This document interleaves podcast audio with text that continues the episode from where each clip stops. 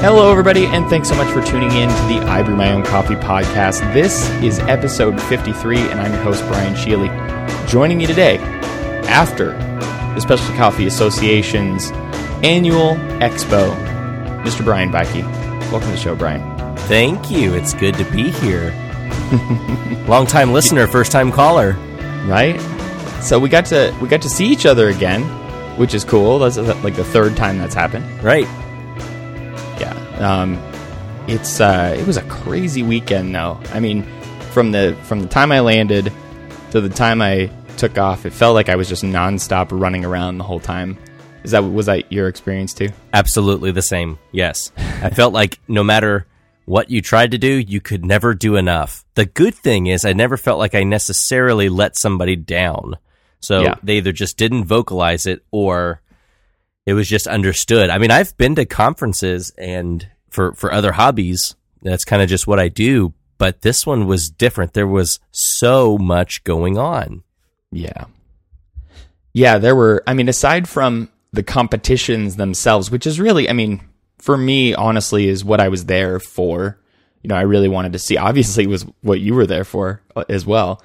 Um, but to see the competitors, to see the various uh, barista competitors, Brewers Cup, um, a couple couple folks doing cup tasters competition, and then a few people who I had really wanted to meet and finally got a chance to meet for the first time doing the roasters competition. Um, aside from all of that, then you go downstairs and there are just two massive rooms full of uh, vendors and demonstrations and all kinds of stuff. I mean, just the craziest things you could ever come across in coffee uh, were down there on the expo floor. Um, did you get down to the expo very very often? I know we went down there once, but how how often did you end up getting down there? I felt like I was down there a good bit of time. I just was always scattered everywhere. So I, I went down to try and catch up with Houston or Lee if they were doing demos at a booth to try and see where they were. I went down because Wilford was there. So I wanted to say hey to him. Went down because Jessica was there to say hey to her. From Acme. Correct. And then just miscellaneous booths. I, I went down to see if Not Neutral had filters. I needed more filters while I was mid uh, com- practicing for compulsory. Um, and our new roaster was on display there, so I had to go see that. Just there was a ton of stuff I got down there for. So I was in and I was out, I was in and I was out, and it was enormous because there were two wings of it. So I got, I was looking for the Panama booth for a long time, and then I'm like, where, where is this zone? They're like, oh, that's in the other hall. I'm like, oh my gosh, there's so much stuff here. Yeah. Yeah, it was it was crazy spread out, people everywhere.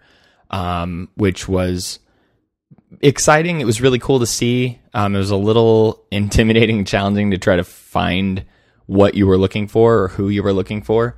Um, but yeah, I got to bump into a lot of interesting people. Um, so uh, rather than having a guest on the show, uh, I got a chance to spend a little bit of time down on the expo floor uh, talking to some folks. And Brian, you were not with me for most of those interviews, right? You were gone off doing your own thing. Correct. I was there with during the talk, Tonx interview. Yeah. So what we're gonna do uh, for the next few episodes, at least, um, is kind of run down some of the conversations that we ended up having on the show floor with some interesting folks. Um, next week, we're gonna talk about um, some of the competitors who competed in Brewers Cup and Barista, including uh, some of the conversations with our very own Mr. Beike about uh, his competition and how Brewers Cup went for him. Um, and then in two weeks from today, we're going to talk a little bit about some of the products and interesting things that we saw at the show. Uh, we'll be talking with fellow products, with Acaia, with Baratza, um, and also with Third Wave Water, which will be a lot of fun. But today, on this episode, uh, we're going to talk about sort of the peak and maybe the valley of the expense of coffee. And what do I mean by that? Well, you think about the most expensive cup of coffee that you ever buy. Um, what is that usually, Brian? What, what's your most expensive cup generally look like? It's generally going to look like a geisha. All right. So yeah, it's a geisha, and we're going to talk with one of the foremost uh, producers of geisha coffee, Graciano Cruz, who I got a chance to run into at the Ally booth. Um, and then we're going to go all the way back down to the very, very bottom of the barrel, so to speak. Maybe not so much in quality. I can't say that for sure. Uh, but he's been in the news a lot lately. We're going to talk about $1 coffee from local in LA, uh, Mr. Tonx himself. Uh, did you ever subscribe to Tonx back in the day? Uh, for a short period of time, I did. Yeah, yeah. It was uh, it was interesting to see. Like we just bumped bumped into him uh, out of the blue and got a chance to talk, and and uh, he was kind enough to do a little interview for us. So we're going to talk about uh, basically the peak in the valley of coffee today, price wise. Uh, first off, let's start off with a, a conversation that we had with Graciano Cruz. All right, everybody. Hey, what's up? I'm here in the Ally booth. We're hanging out with the one and only Graciano Cruz. Tell us a little about your, about yourself. What should people know you for most specifically? Hey, hi. Nice to meet Nice to to meet meet you. you yeah. Eh, no, man. I think you know always people will know me as a coffee farmer, which is my passion. Eh, for sure, you know all this specialty coffee world and all the new things coming out all the time is really pa- passion. You know, on the blood of everybody here. So for me, just doing coffee is a lifestyle. You know, I never thought I was going to find something that will have so much fun working on as coffee, you know. Even though I am, I come from Panama, from Boquete, a small coffee town. I was working for a long time in something else, in research, in microbiology, but I am like 15, 16 years ago, to be exactly, uh, beginning to cup coffee and to learn about how to taste coffees. Was a time that I meet a lot of people that became really successful in their business, you know, new small garage roasting companies that were like everybody looking at them like, who are these weirdos, you know? and I think that, that, you know, that passion from this last decade is even exploding now, you know? You have so many people, so many young kids, you know, and, and old kids too, you know, learning more about that there's no limits for coffee, you know. And uh, we have been working now in we kind of developed the honey process for many years. Uh, we also started to do natural coffees in Central America like seven, eight years ago. Now is a lot of people doing naturals, which is one of my favorites. We stopped doing wash coffees because I don't believe in water pollution first. And second, why you will wash a fruit so delicious as coffee, you know? So, but you know, people have different choices, and I believe on that. You know, right now what I am doing is working with uh, different small farms in Panama, Salvador, but increasing the number of varietals. I am beginning to plant uh, well-known varietals like Geisha, Kenyas, Harars, uh, Pacamaras, Bourbon, Laurinas. Most of them varieties are in coffee collections, but they're really small, still in commercial size. So we start with this in Salvador. We're beginning now to harvest the first crop, for sure, natural process, because I think it's the whole potential and intensity of the fruit, including the seeds that we roast, will be there. So also we're just beginning a project a couple years already, will be two years ago, uh, in Brazil. So we're trying different areas of Brazil, planting different geishas together with Ricardo Tavares, which is the president of the Ally Group. That's a big, strong link that I have with this company here.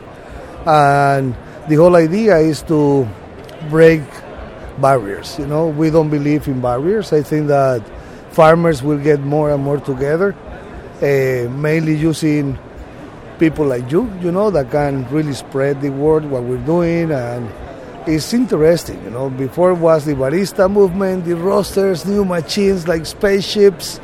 Now we have farmers coming to the market, learning from all the people here in the market, the consumer, so we can bring to the market what people want, not what we only can offer, you know. So that point of that tipping point in coffee innovation, I think, is happening right now in these times. And that's that's amazing. I mean, just hearing like your perspective, going back as as long as it has been, I mean, and seeing now like the where we're at today, um, where do you think we'll be in five years? Where, where do you think we'll be in ten years, maybe with coffee and with the interaction between customers at the end product and then you know all the way back to the farmers, the producers. Is is there more to be done? Like, can we can we do? Is there places to go that we haven't yet gone, or places we should go? You know, I, I think with the whole uh, technology developed, you know, mainly communications and all the signs that start to move again in coffee industry, mainly the specialty side. Uh, I think in five years people can even buy a cup of coffee or reserve a cup of coffee in a coffee farm that is totally linked to them. You know, is you can get a phone or maybe who knows what else they invented.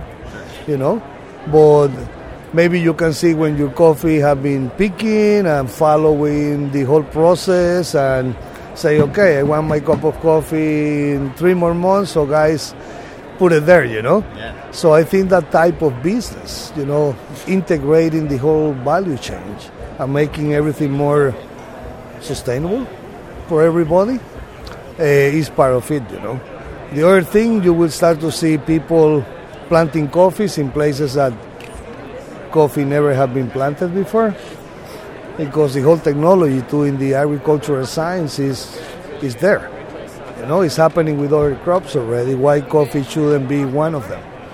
Uh, and I think, you know, now is the time that we can really say that coffee is following wine. You know, you see more farmers focusing in different varietals, different tastes. Before is whatever was producing more is what the farmer was planting. And also in the other side, you know, of the coin, you have all the baristas, all the companies looking for something new to offer to the consumer, so they can taste something different. You know. Uh, the other one is the Asian market is growing crazy. You know, you have countries like China, I would say Japan, Korea, Taiwan, they have been developing already, but you have all the South, Southeast Asia, like Indonesia, Thailand, Malaysia. It's a big population. Besides China, those guys are beginning to drink specialty coffee and learn really fast. It's people with a lot of discipline in their culture. So I think those are factors that in the next five to ten years will really transform the industry.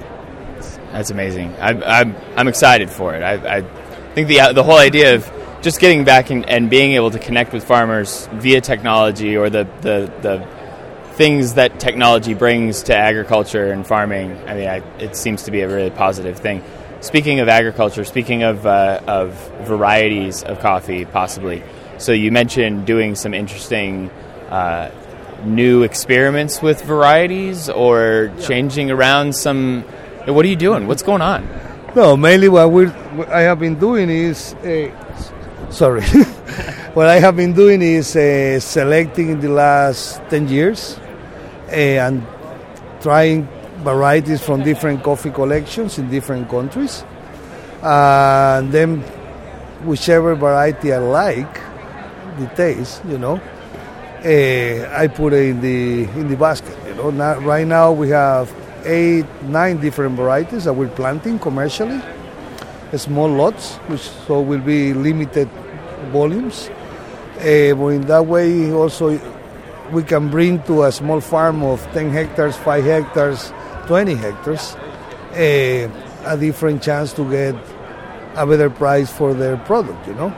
And at the same time, I think that this is a way that I can approach a micro roaster and instead of this guy spending a, a lot of money in expensive varietal or a exotic varietal in a big packages, we want to go with varietal selections that they can try and serve three, four, five different varieties from one state, from one farm. And also for the small farmer, it's a way to play with the insects with disease. You know, each variety have a different uh, uh, resistance or tolerance to different pests or varieties. So he can play with that too. You know, it's also the productivity level, uh, the seasonality of the farm. You know, I think the farmer have to break, get out of the egg. You know, start to start to least walk a little bit into the real world that the specialty coffee is doing. So I think that if we want to follow the successful wine industry, we have to do more science, and at the same time we have to start to look for the old rootstock that nobody cops for specialty coffee because 40 years ago specialty coffee wasn't there. Didn't exist. So for me living the new reality of coffee is following for real a wine jar you know when you can treat your coffee trees as as a grape that will be a final product you know. Normally the farmer just think in delivering a cherry most of the time and other farmers are already exporters a green bean. Here I have to think what I deliver in a cup of coffee, in the cup, which is my final product. And when I link that to my production in the farm, I think that's the future. You know, it's the present already. And we'll get more sophisticated. So I think the farmers that start to think in that trend is a lot of people in different countries beginning to do a lot of crazy things that for me are not that crazy, are just trying to think out of the box. And for me, more new generations are coming also with new ideas, using technology like Candice, you know. So we need that. We need that more of that in the coffee industry. So in five years, maybe we can have a really sustainable uh, crop, you know, that can be uh, easier to get for the customer. Uh, that the customer will have a lot more choices, you know, how to to get his morning cup of coffee or his night cup of coffee. You know. So, I one of the things in talking with some friends about uh, maybe Panama specifically, but other places as well, um, there just seems to be like this sense of camaraderie, maybe with a lot of the producers in these countries. Like, is there is there a lot of competition specifically, or is there like a, a general thrust to like make sure everyone's doing well, or how does that how does that look for you? I think Panama is a really special coffee case. You know, Panama we're we have a small community. Panama export only fifty thousand bags of coffee. Uh, we are one of the smallest specialty origins. Uh, definitely, we are the highest average country price in coffee.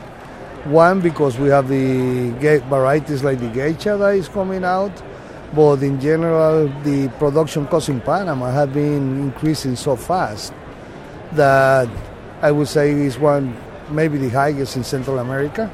So we need to sell our coffee based in quality, not in volume. So that put, like you say, put all of us to compete. You see that the competition in Panama every year is more challenging. Uh, most of the people competing there, we were classmates. We have been living together for five generations, four generations. So that's a unique case in Boquete, I think. Maybe we can compare that with Kona in some point, you know, like the original uh, settlers or Hawaiians planting coffee that's still on the business. But I think Panama is even more more interesting because the interaction of Panama with the rest of Central America, with South America, uh, have been always existing, but now is a lot of big countries or big coffee countries uh, are beginning to look in small successful coffee cases. And that's the partnership that I am doing with the Tavares Group, you know, like with Ally in the commercial part but also planting with them. So we are integrating knowledge uh, and that change, you know, when you see somebody with a big farm, all mechanized, that wants to, that is planting mahogany in all his farms because he believes in another system to produce coffee in Brazil, which is the biggest coffee country in the world. Uh, you see somebody with vision, and in the way that is the really humble way that Ricardo Tavares manages his farms and his business, I think is uh, what attract me to to do something with them. You know, so the whole project there is how to scale up quality in Brazil. I think Brazil has the biggest potential in the world for quality because it's the biggest volume. Uh, they have the technology, they have the the market. It's a big market. They drink a lot of coffee too. Uh, you see that the whole barista movement inside the country is moving, and all this all this happening, and you see a lot of farmers alliances now. You know, people from Panama working in other countries, like myself. You know, I am planting coffee in Salvador. I have this partnership in Brazil now. We're trying to do something in Ethiopia, but you know, my goal is if I can produce a small amount of really unique coffees in seven, ten countries. You know, I hope to live enough to do that. You know, coffee takes normally four to five years to produce. That's something that we're working to. You know, if we have better conditions to the environment that is changing for coffee plantations, how faster we can produce and or how faster we can get to the quality point that we need in the cup of coffee. So, yeah, I think the the way that Panama projected wakes up a lot of people in the farming side, you in the export side, to flip from commercial coffee to specialty coffee. So, in that event, you know, we start to see now countries that never were known by specialty coming out with beautiful, amazing coffees, you know. And I think that that will be a really nice partnership, you know, if you can have an association of farmers worldwide, you know, because right now you have different organizations that have been doing a really beautiful work, but it's mainly the market side. You know, is I think that finally we start to connect the production or the origins, you know, and that will be beautiful. I think is Panama can be, you know, a really good case the small communities with a lot of effort together. We're doing a lot of research together. We share a lot of information. We copper coffees together. We cheap coffees, consolidating containers between different farms. Uh, we share clients. Uh, so we know what's going on, you know, with our, with our product. But in the other hand, also uh, that gives a lot of strength to us to make decisions and keep uh, bidding on the specialty business, you know. So, yeah, I think mainly Central America is moving a lot. South America is beginning to, to stretch.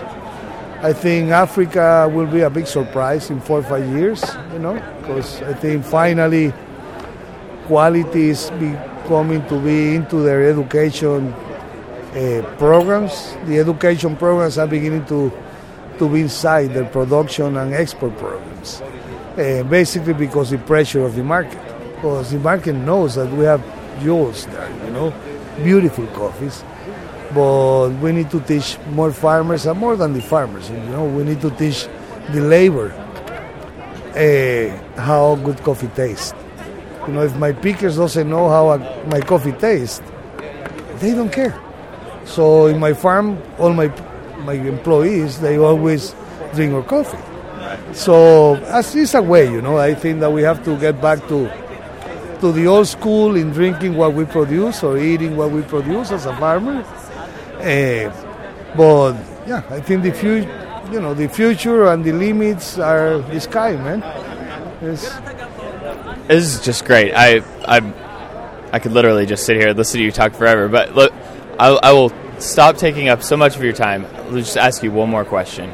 Um, what over the last you know little bit has been one of the most remarkable coffees that you've had or had an experience with, if you can say or if you can remember, like best cup recently?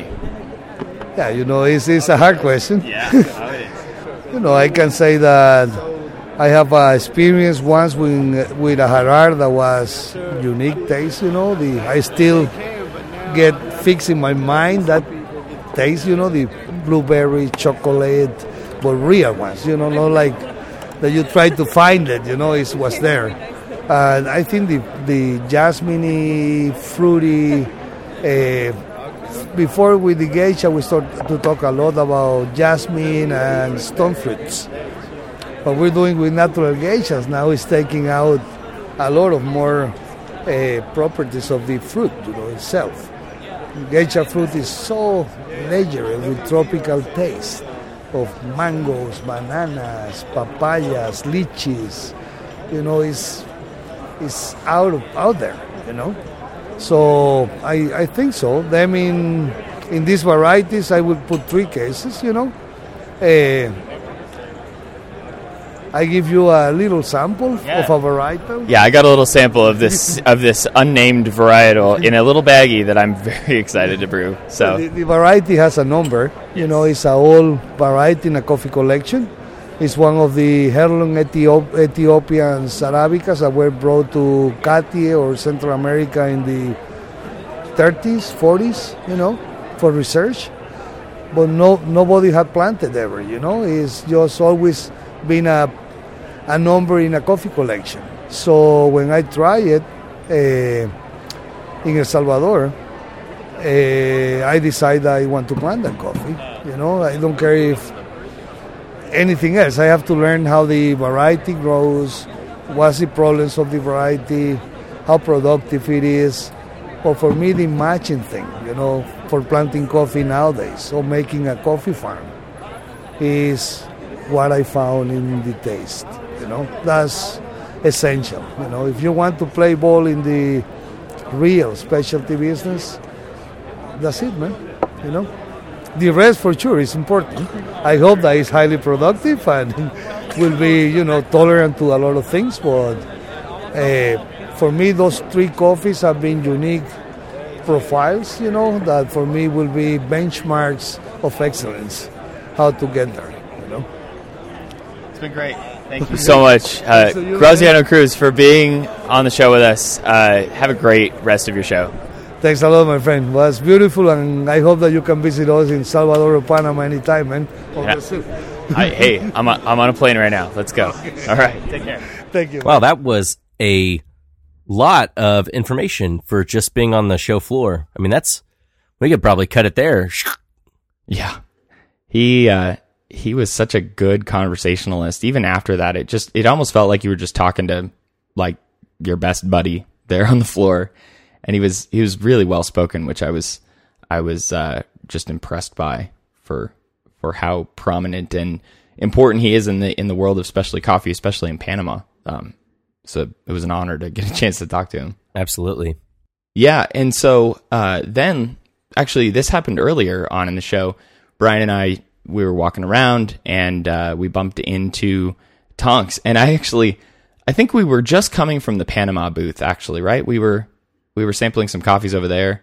Um, who who else was there at the Panama booth? By the way, Um, Willem Boot was there, yeah, and Wilford Lamastus was there, and I'm trying to remember who else was there. There's a guy that we met named Manuel, and he is a roaster in Panama and has a shop as well. I mean, he started off, uh, as Wilford was telling me, he just started off just being really interested in coffee, kind of the same, a, a similar pursuit as you and I, just interested tinkering around with it, shooting photos, doing this and that, and then decided he wanted to open a shop and d- wanted to start roasting coffee.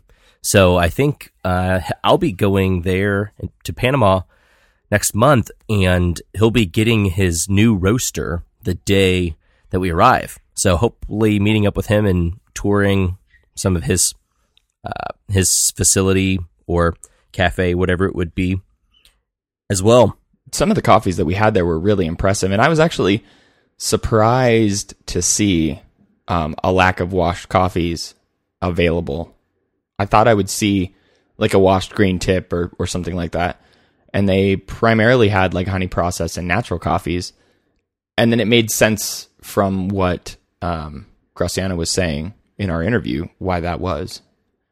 I guess they're just sort of veering a little bit more away from washed coffees more toward honey process and natural coffees. Right. So as we were walking, we were going to continue on and find some more booths, some more folks to talk to. Um, I saw the one and only Tonx standing there. Um, and so I, I basically just stopped us and waited for him to get done with the conversation.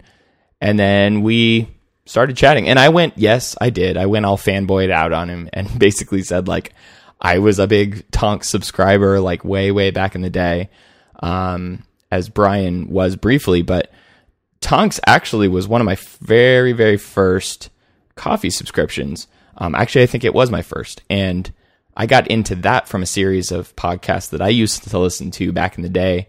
Um, kind of tech focused, more technology based, Apple products and things like that. And uh, Tonx at the time was was a uh, was an advertiser on those podcasts, which is how I found out about them. So it was probably one of my first introductions to specialty coffee.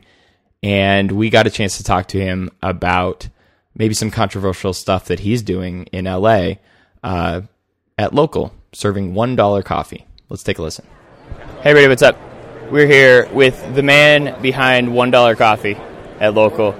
Uh, you know, you know him from the old Tonx subscription. Can we get your full name, sir? Because I know you as Tonx, but who should everyone else know you as? Yeah, I'm happy to go by Tonx. It's Tony Konecny, and when you have a last name like Konechny or Konechny or Konechny, it's yeah, you just kind of give up on last names. Uh, So uh, obviously, uh, Tony Tonx been in the news for quite a bit about a dollar coffee. Um, there you go. You know, it's it's a hot topic, I guess, right? But it's not exactly something that's unique uh, to coffee itself. Like, what is um, what is a, a common problem that we're addressing here with the dollar coffee that exists in other marketplaces? I, I mean, I, I think it's it's. I mean, look, I, I understand why people kind of hand wring about it, or why it sort of resonates for people and kind of gets. Um, it's it's it's a it's a, a, a softly divisive topic, um, eh, but it's I think it's surfacing that um, eh, people have a lot of strong opinions. Like we use the term approachability a lot in coffee and coffee marketing, and in the culinary world and food marketing, and um, taking these things that are kind of esoteric or maybe pretentious and trying to like dress them down or dress them up in a way that gives people a, a way to onboard and understand it and get a grasp of it. And I think that most of the ways that we've done that in high end coffee have, have been, I mean, I think coffee is inherently approachable. I think that good coffee is not an acquired taste. Bad coffee is definitely an acquired taste, and it's an acquired taste that a lot of us have acquired uh, at different scales and at different times in our lives. And um, and so I think there's, you know, if, if your first pass for for getting people into like the new and exciting world of coffee is you know having them slurp out of a spoon at a public cupping and give you know give esoteric descriptors and you know name you know name stuff from the produce aisle that they're getting out of a sip of coffee it's it's where we're not really creating a nice on ramp for people because good coffee I think uh, is self evident and you take a sip of it and if you generally like coffee which i think most people kind of do it's it's not you know i mean i remember the first time i had a sip of beer i didn't didn't enjoy it. Like it took me a while to acquire a taste for beer and most of my first coffee experiences were probably like that or worse. Um, but you come around. But i think like a really nice cup of coffee is pretty delightful. Um, so so you start there and then move the conversation and so so, so uh, you know fast forward like I think with with this it's you know I'm not I'm not I'm not trying to posit that like coffee should be cheaper or you know change the value proposition around it. I'm just saying that like look especially in the markets where we operate and the the places where this coffee can find itself um, you know, which is not a context for everyone. The economics don't work outside of fast food and everything else that we're doing, but you can come and have this experience and be like, oh, sh- damn, that's a good cup of coffee. And I don't need you to validate, like, that you know we're sourcing from Aleco Chigounis and we're doing uh, I, it's it's fine. Like you don't need to know the story behind it. If you want it it's there you know. Knock on the door look at our Twitter feed. Like we'll we'll talk about that stuff. But it's not you you don't you don't have to absorb the geekery. You don't have to to cross the threshold of understanding how to hold your cupping spoon before before we'll let you enjoy this as a as a product experience It was really interesting because we were just talking to Sam Lewontin from Everyman Espresso uh, up, upstairs, and he was saying that one of the reasons why he like coordinates his signature beverages for what he does the way that he does is that he doesn't want to instruct the judges to do anything other than like just pick up the cup and drink it. You know because like there's all these you know swirl it 19 times with a spoon or whatever like all these fussy things that have ended up happening. And he says that like in the majority of his service. Like he wants to keep it as simple as possible for his customers at his shop. And so that's the same kind of interaction he wants with the judges is just like simply giving them coffee and not going obviously he's giving them like tasting notes and all that stuff that are required in a competition like that. But in a shop i mean it's it can be as simple as here's your coffee. I've done everything i could for it you know and, and please enjoy it. Like i mean that that seems to be kind of the approach maybe at a much simpler level that what you guys are are doing. Yeah i mean i, I think that there's like a there there are some cases where you want to create a radical decontextualization so that people will have an experience that, that if you didn't frame it in a different way or, or upset them or put you know put a little bit of a barrier in there that they might just kind of knock it back and take it for granted and not think about it or not like look for the nuance or not appreciate you know not not stop and smell the roses with it. So I think that you know we're we're in a place now where kind of eh, the, the orthodoxies around kind of third wave specialty coffee and the, the sort of the, the buy-in that's required to kind of stand in a line for 20 minutes and have this sort of you know contemporary coffee experiences. uh, like I, I think I think the people who are going to self-select into that are it's pretty well established um, who that audience is and I think it's still growing and it's a great exciting category but um, but I think if you can if you can remove that like like that when it first cropped up, like when we did the first Intelligentsia store in LA and, you know, got the menu down from 40 drinks to seven and got rid of sizes and options and just said, like, look, like, this is, we're going to make this really easy. These are your choices and have this experience and um, eh, get rid of a lot of the, what at the time were familiar trappings of like a retail, you know, cash register, you know, overhead menu experience. Um, that it, it that decontextualization opens people up to being like, okay, something is different about this. I want to understand this, and you, and I think now, like the pendulum is swinging the other way. That the way to decontextualize it is to stop dressing it up. Is to just say, you know what? It's like there's, you know. some of my barista friends would be pissed for me to say this, but I don't think there's anything wrong with drinking coffee out of a paper cup. Yeah. You know, really, it's you know, like and like you know don't worry that you're killing that many trees you know cancel your newspaper subscription if you're it's it's like it's not the end of the world. Like this is how millions of people do this every day and it's not destroying the delicate nuances of your coffee. And um, so if i can serve someone a really good cup of expertly brewed fresh roasted coffee for a dollar in this very narrow specific context um, awesome and if it if it makes them like appreciate coffee in a new way and they want to go down the rabbit hole and they you know they join the ranks of, of all of us who are you know chasing our tails with with trying to brew the perfect cup and try to understand this slippery ephemeral weird, ass world of high end coffee and the strange personalities that inhabit it you know fantastic if they just want to like say, look, I like good coffee now, and I'm going to figure this out, and they you know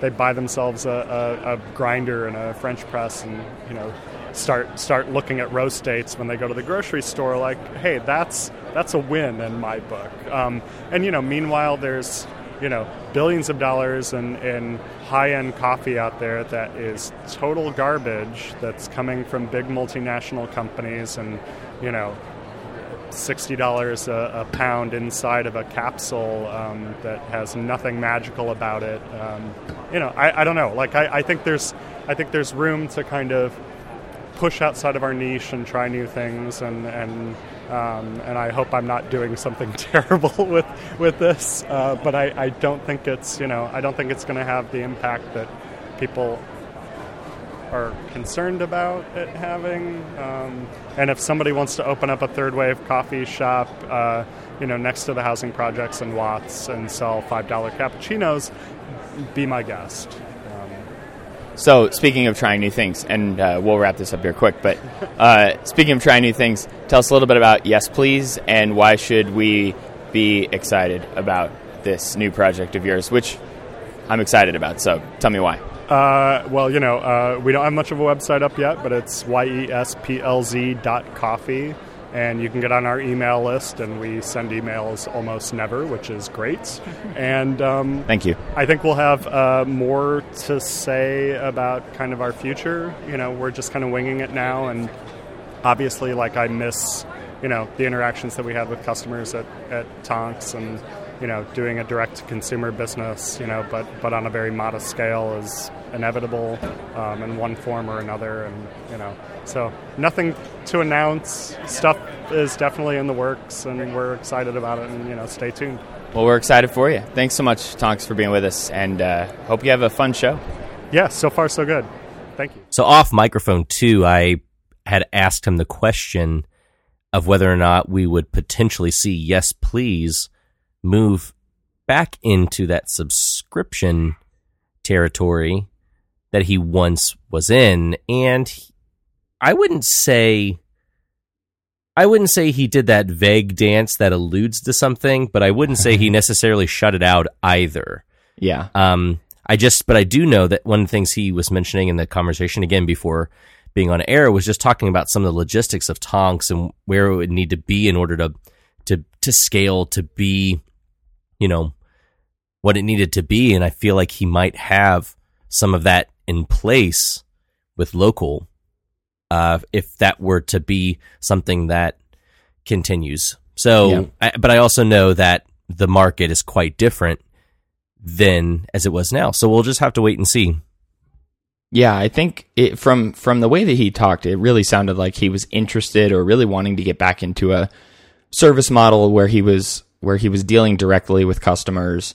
Um, so maybe we'll see that with yes, please. I, I don't know, uh, but yeah, we're gonna have links in the show notes to a lot of the articles that were written up about uh, Locol and about one dollar coffee in the show notes and uh, go take some of the go take a read if you haven't uh, had a chance to check some of those things out.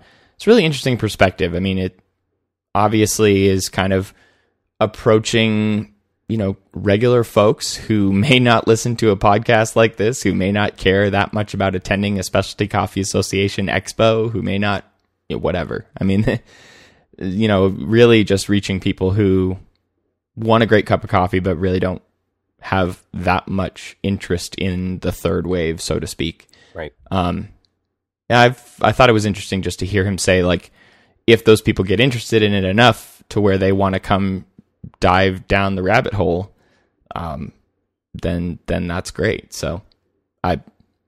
I, f- I feel like it's a good thing, although there are quite a lot of people who are, are rather upset about it. So, Yeah, I guess we'll have to see. all right.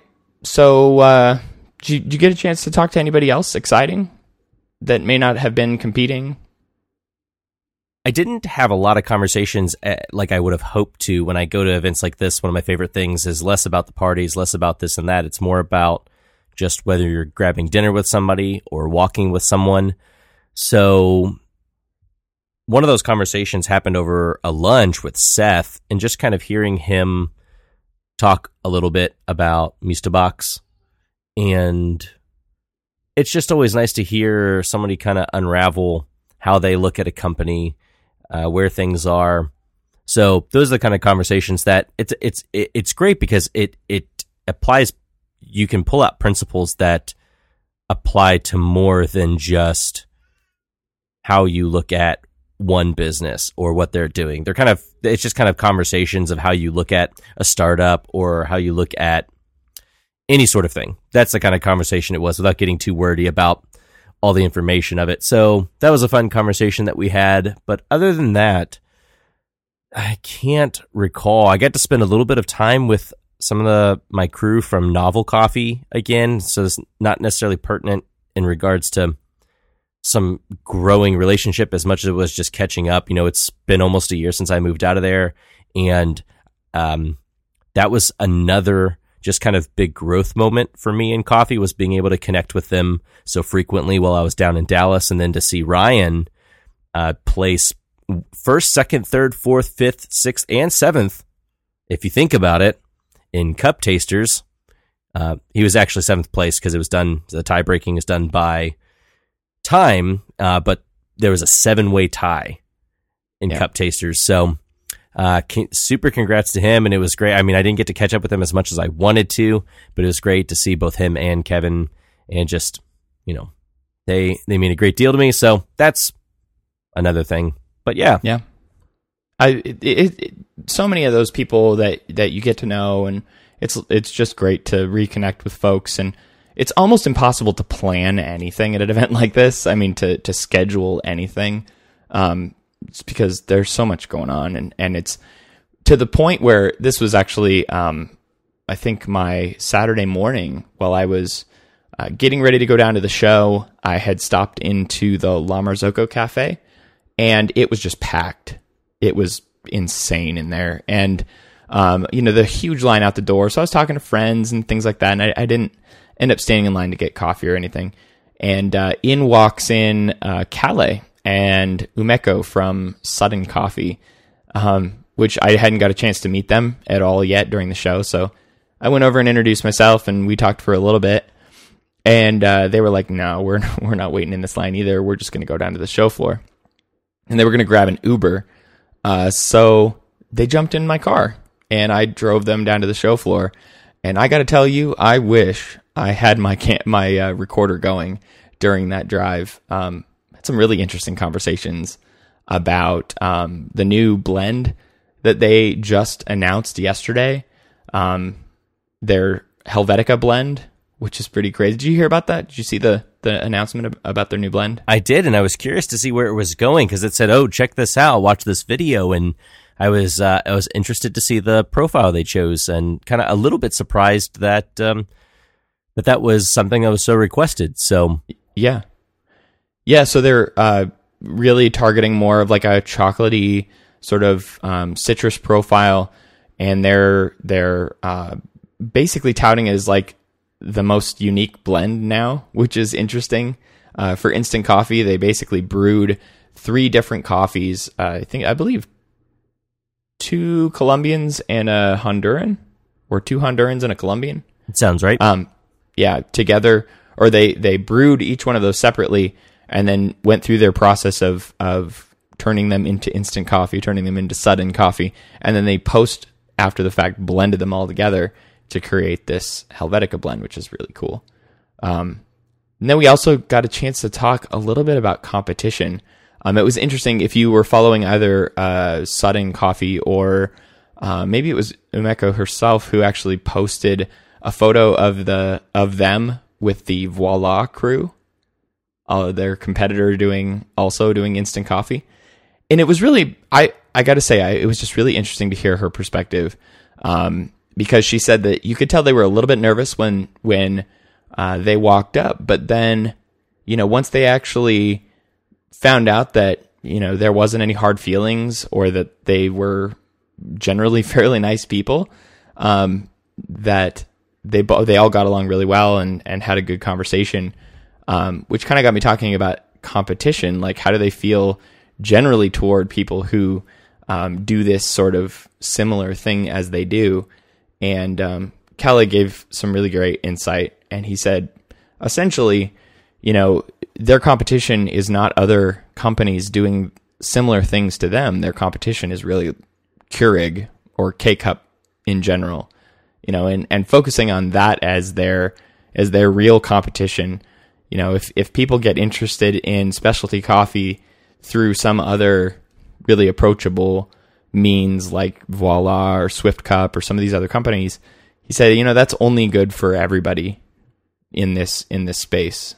You know, if they if they move away from K Cup to this more approachable method um, like Sudden Coffee or any of these others, then it's good for everybody. And so I just thought that was an interesting perspective that he had and really, really well thought out. So, yeah, absolutely. That's neat. um, so yeah, lots of little moments like that. Uh, but coming up next week, we're going to talk about some of the competitors who competed in Brewers Cup and barista competitions, including our very own Brian Bikey.